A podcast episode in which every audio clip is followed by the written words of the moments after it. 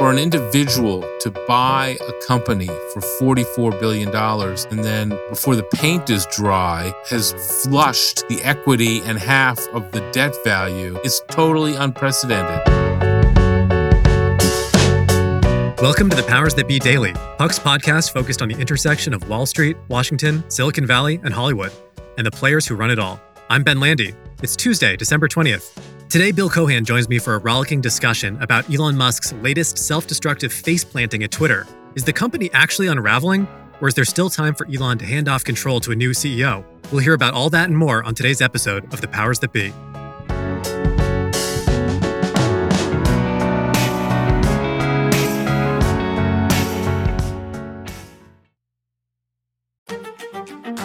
This podcast is proudly supported by Netflix, presenting The Gentlemen.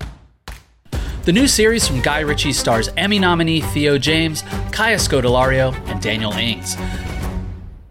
Eddie Horniman, played by Theo James, unexpectedly inherits his father's estate, only to discover it's part of a cannabis empire. And Britain's criminal underworld wants a piece of the operation, forcing Eddie to play the gangsters at their own game. Now available only on Netflix.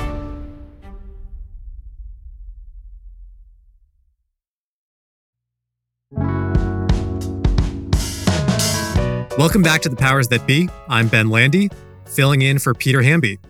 And I'm here with Bill Cohan. Hey, Bill. Hey, Ben. It's great to be here. Bill, you had made a prediction a while back that if and when Elon took over Twitter, uh, which he, of course, went on to do, that if he brought Donald Trump back to the platform, it would eventually become this sort of inhospitable hellscape, that it would be so dominated by hate speech and arguing and nonsense that sane people would flee the platform.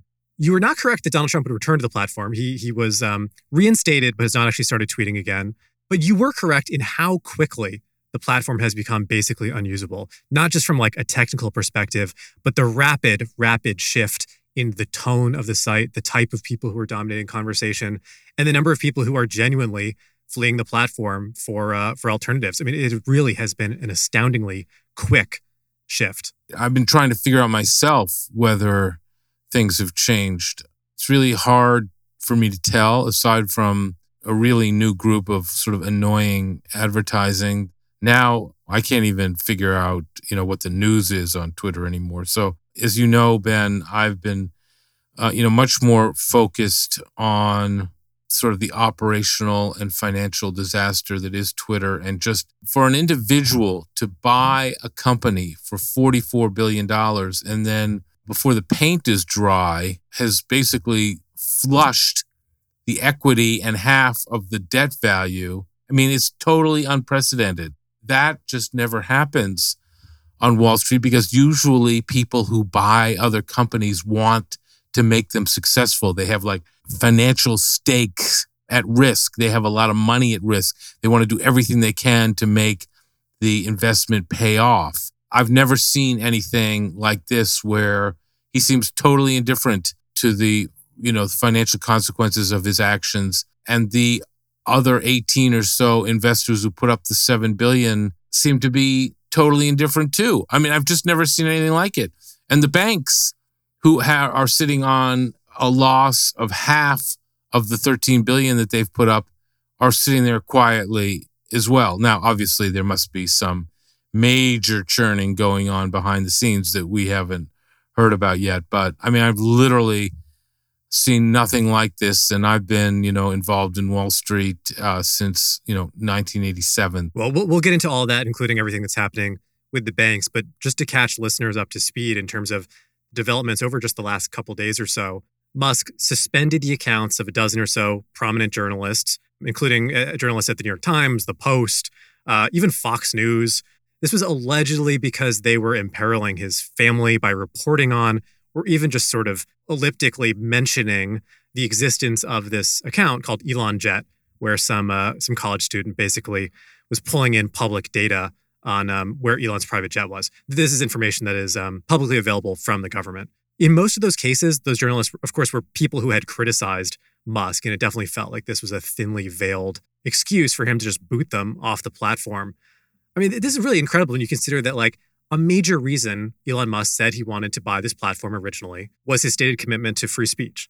And then Elon follows that up not just by banning those accounts, but banning accounts that link to Mastodon. This is a competitor social network where Elon Jet was still hosted. Um, he stopped people from mentioning or linking to Mastodon. And then over the weekend, followed this up with another, uh, you know, seat of his pants policy to ban links to all other social media platforms. He eventually rescinded that policy, but not before driving a lot of people off, including some of his closest fans and allies, Silicon Valley guys who have worshiped the guy forever and are now starting to recognize, well, maybe Elon's not a business genius after all. Bill, my question for you is like, who is going to step in to impose any kind of sanity or governance here? I mean, there, there's no board. Whose job is it to get this guy in line? You didn't mention the poll that he did that should I be replaced as CEO? That poll came back as saying, uh, oh, yeah, Elon, we do think you should be replaced as CEO. And then he responded with things like, well, you'll never find another CEO. I'm, I'm not replaceable because there's so many problems here that you'll never find anybody to take this job. I don't know whether he's going to replace himself as CEO. Look, I mean, again, he owns whatever 78% of the company. There's no board. He is the CEO. He can do what he wants, I guess. I mean, it's, you know, one of the things about democratic capitalism. He can do what he wants and it'll result in him destroying the value of the money he put in and that of his equity investors and that of the banks that lent him money. I mean, all that can happen. Twitter, the company, can survive all that, either, you know, under new ownership or in a different configuration. If the banks say we're to take control of the company at some point and install a real CEO, there's obviously somebody out there who can really make this go and create value because now so much value has been destroyed that it wouldn't take much for some value to be created. But, you know, Ben, if it disappeared, it wouldn't be, be the end of the world either. I mean, the world survived just fine for a very, very long time without Twitter.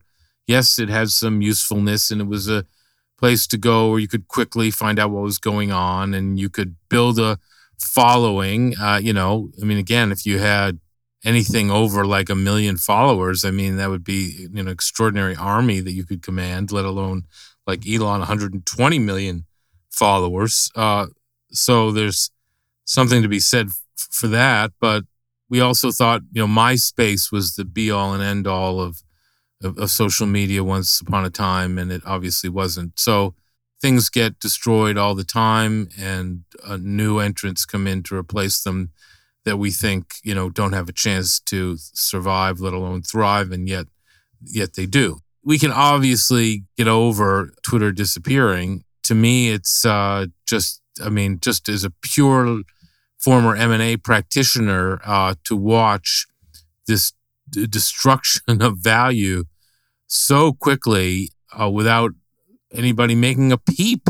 Usually at this point in the destruction cycle, there's a lot of noise. I mean, you just see, like, you know, in the FTX bankruptcy, all the noise being made about the destruction of value and who's been hurt and what are we going to do? How do we get our money back? And the new CEO saying this is the, you know, the most poorly managed company I've ever seen in my life. Twitter, aside from the people who've been fired and whose severance he did not honor, which is despicable. You know, I'm really surprised at the other equity investors, the banks, they're pretty quiet. Bill, I mean, you mentioned like historical parallels, and you are a historian of Wall Street, among other things. You mentioned uh, MySpace. Obviously, that was a tech company that was big for a moment and it sort of faded away, replaced by Facebook.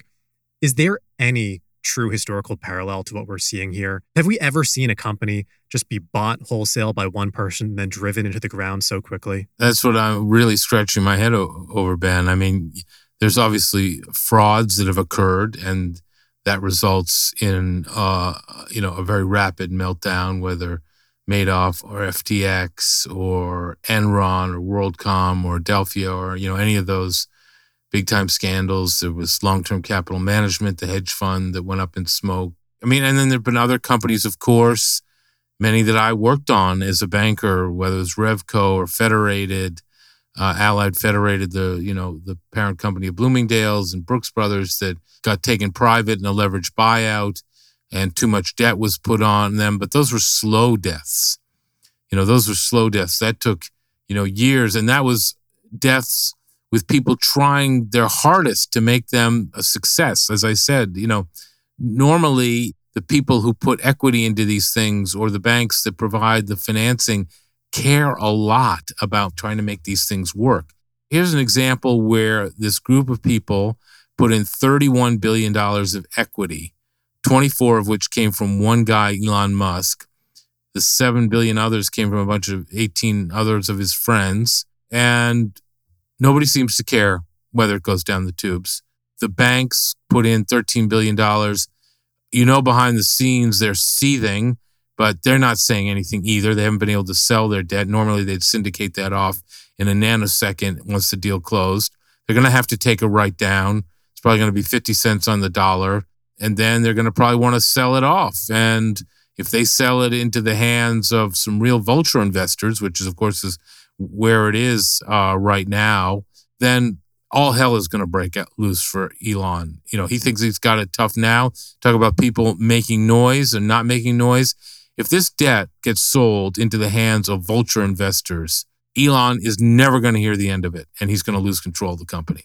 That's why I keep saying the smartest thing for him to do is to buy the debt from the banks and to, you know, make that not an option. But of course, he hasn't done that. The only thing he's done is this incredible thing where his right hand guy is trying to raise more equity at the original investment price. Hey, guys, I got news for you. There is no original equity price anymore. That equity is gone. It's a zero. So no one in their right mind is going to pay $54.20 again for the equity of this company. I, again, I've never seen anything like this, Ben. This is unprecedented. That's why it's such a great story. That's why we end up having to keep talking about it. Believe me, I hate it. All right, when we come back, Elon Musk is apparently seeking new investors for Twitter and possibly a new CEO. Is he moving in the right direction and saving the company or just previewing how it finally falls apart?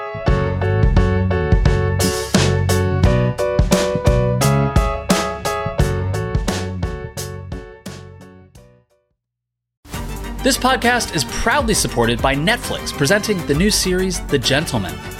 Theo James, Kaya Scodelario, and Daniel Ings star in what the playlist calls an entertaining crime comedy filled with style, panache, and laughs. The Evening Standard raves The Gentleman is peak Guy Ritchie, impossible not to love. Now available only on Netflix.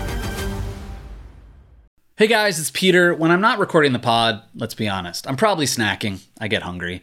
But when I can steal some moments during the day, I do like to eat healthy. And eating better is easy with Factor's delicious, ready to eat meals. Every fresh, never frozen meal is chef crafted, dietitian approved, and ready to go in just two minutes. And this is big no cooking required. I recommend the smoothies. You'll have over 35 different options to choose from every week, including Calorie Smart, Protein Plus, and Keto. Also, there are more than 60 add ons to help you stay fueled up and feeling good all day long. So, what are you waiting for? Get started today and get after your goals. These are two minute meals. Fuel up fast with Factor's restaurant quality meals that are ready to heat and eat wherever you are. Pancakes, I love pancakes, more than waffles, more than French toast. A couple of my favorites so far the red chili chicken tamale bowl and the smoky bacon and cheddar egg bites. I love egg bites.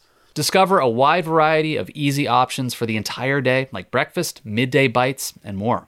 No prep, no mess meals. Factor meals are ready to heat and eat, so there's no prepping, cooking, or cleanup needed. So sign up and save. Head to factormeals.com slash powersthatbe50 and use code powersthatbe50 to get 50% off. That's code powersthatbe50 at factormeals.com slash powersthatbe50 to get 50% off. So, Bill, Semafor reported the other day that Elon Musk is actually seeking new investors at the original price of $54.20, which is sort of absurd and hard to believe. And Bill, I'm wondering if you think that the investors that Elon is reaching out to now are just ideological allies who want to get in on this particular project, or if there is any kind of financial logic to actually buying in with equity at $54.20 a share. Uh, no, no, Ben. There's no there's no logic in anybody paying fifty dollars fifty four dollars and twenty cents a share. There's there's no logic for anybody paying anything for the equity of this company at the moment, except maybe if some sort of option could be constructed based on paying a very, very tiny amount up front with an expected payoff of some huge amount if the company actually ends up getting turned around and there's some value there. You know, Semafor may have reported that, but uh, th- there's no one who's stepping up and saying, "Oh, me, me, uh, I want to invest at 54.20." It's just one of the stupidest ideas I've ever heard. Anybody who wants to own this company for whatever absurd reason, and I don't know who any of those people would be anymore, even if there were any to begin with, you'll notice that back in April, the only person who wanted to buy the company was Elon Musk. When the bankers uh, for Twitter shopped the company, nobody came forward. So certainly no one came forward to top 5420. There's going to be no one now. If anybody did think about wanting to buy the company, and and the only ones who would, I would think, would be you know the vulture investor types who could think about buying the debt at some vast discount to par, you know, 50 cents on the dollar, 40 cents on the dollar, and then bring in a real CEO and then try to run this company as a real company uh, might be run. I think that that could actually be pretty attractive. You know, if you got rid of Elon and all of his pathetic behavior and then brought in, you know, a Dick Costolo again, or, you know, Bob Iger, maybe, you know, the usual geniuses who run corporate America and actually ran it like a media company and ran it with some subtlety and savvy. I think actually you could, you know, bring people back to it and resurrect it. I mean, we're getting to a point where it might be beyond hope, but I think if you did that soon enough, you could actually create a lot of value here and it would be worth something again. Other than that, uh, no one's going to buy in at 54.20. No one's going to buy the debt at 100 cents on the dollar. I mean, this company is going down the tubes. It probably will file for bankruptcy, which is one of the things that Elon keeps talking about. I mean, he's obviously got till April. He doesn't have to make an interest payment till April, and then he's got to come up with something like $600 million. Well, and say he did decide to step down and, and bring in a better full time CEO to run this company. Who is going to want that job? Elon tweeted the other day that um, no one who wants this job can actually keep Twitter alive. There's no successor. That's got to sting for his buddies like Jason Calacanis and some of these other guys who have been raising their hand and shouting like me, me, me for a while. But like, he's right. What talented, smart, self respecting person is going to take a job where they have to report to Elon Musk? You know, it's like agreeing to be Donald Trump's vice president. You're just going to spend all of your time apologizing for and justifying this maniac who actually owns the company. And yet there was somebody who agreed to serve as Donald Trump's vice president. well, that's true. It all comes down to money. If you offer somebody enough money to take that job, they'll probably say, What the hell? I mean, assuming they don't have anything else to do uh, of note. Uh, there are plenty of uh, ex CEOs out there I'm sure if you, you know, offered them enough money, they would want to do it. Then your life truly will be miserable because he's not going to go anywhere. He's still 78% shareholder. Now, if you could somehow work for the creditors who own the company, that might be a lot more interesting. That's a job even I would consider taking, Ben. Do you have a candidate in mind who would uh, who would want to work for Twitter if it was owned by uh, Oaktree Capital or the like? Oh, I think a, a lot of people would because they would have paid, you know, whatever, 40 or 50 cents on the dollar. And it would be, you know, heavily equity incented compensation towards, you know, just bringing the damn thing back to normal. If you were to buy this at 40 or 50 cents on the dollar, just, you know, 50 cents on the dollar for the debt, that's a six and a half billion dollar purchase price versus the 44 billion that Elon paid. Okay. If you could get the EBITDA back to a billion dollars, which, you know, theoretically it was, then you're talking about six times EBITDA that you paid as opposed to the 44 times EBITDA that Elon paid. If you can do that, and I don't know that it would be that hard to get people just to restore normalcy to this thing, then you're going to create a lot of equity value and you're going to get really rich. So somebody would be happy to do that, absolutely, but only if you're working for Apollo slash Oaktree. It seems like the only other point of leverage to pull this company out of Elon's hands might come from the Tesla side, right? I mean, that that is a publicly traded company. There is a board, even if it is in Elon's pocket. And he's also presumably going to be facing shareholder lawsuits if they haven't already been filed that he's barely paying attention to this thing, that he's become negligent while he's spending all of his time at Twitter. and that his ownership of Twitter, which is uh, looks like it's forcing him to liquidate a lot of his Tesla holdings, presumably in order to fund the uh, the outstanding debt payments which are coming up, is driving down the Tesla stock. And, and after he said he wouldn't sell any more Tesla stock, which I would think the SEC would be interested in analyzing. You know, I mean, I think there could be some pressure from Tesla shareholders. Again, if I were a Tesla shareholder, I'd be ripped. But, you know, I never understood the Tesla shareholder base in the first place. This is a company that made most of its profits for, for the long time oh, selling carbon credits, not making electric cars. I believe it started to make money from selling electric cars, but its valuation has been absurd. Uh, the valuation is still absurd, even though it's lost 60% of its value this year. It's a, sort of a meme stock. So if, if it's a meme stock and you've got a shareholder base who's buying into the insanity, then are they going to sue him? Are they going to bring shareholder lawsuits against their deity? You know, I don't see it, but you know, it could happen.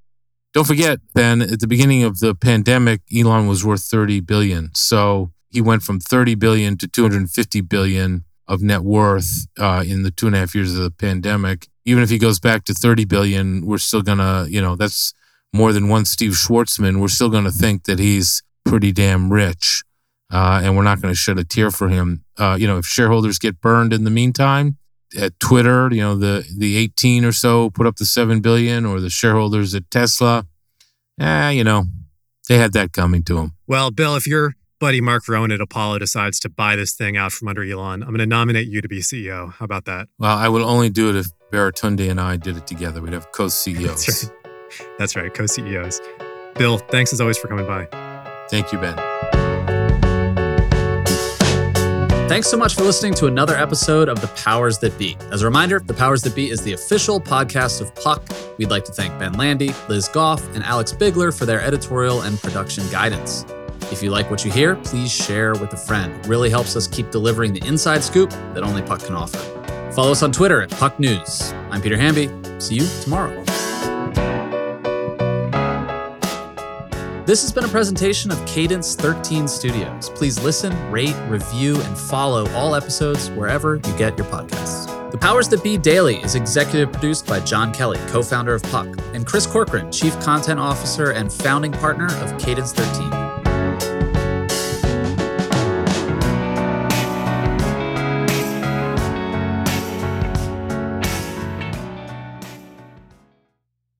Celebrate and save at Ashley's anniversary sale with hot buys, your choice of colors starting at just $3.99. Ashley Sleep mattresses starting at $2.50. Plus, receive a free adjustable base with select mattress purchases and shop top mattress brands like Stearns and Foster, Tempur-Pedic, Purple, and Beautyrest Black with 60-month special financing only at Ashley. Subject to credit approval. No minimum purchase required. Minimum monthly payment, down payment, tax, and delivery may be required. See store for details.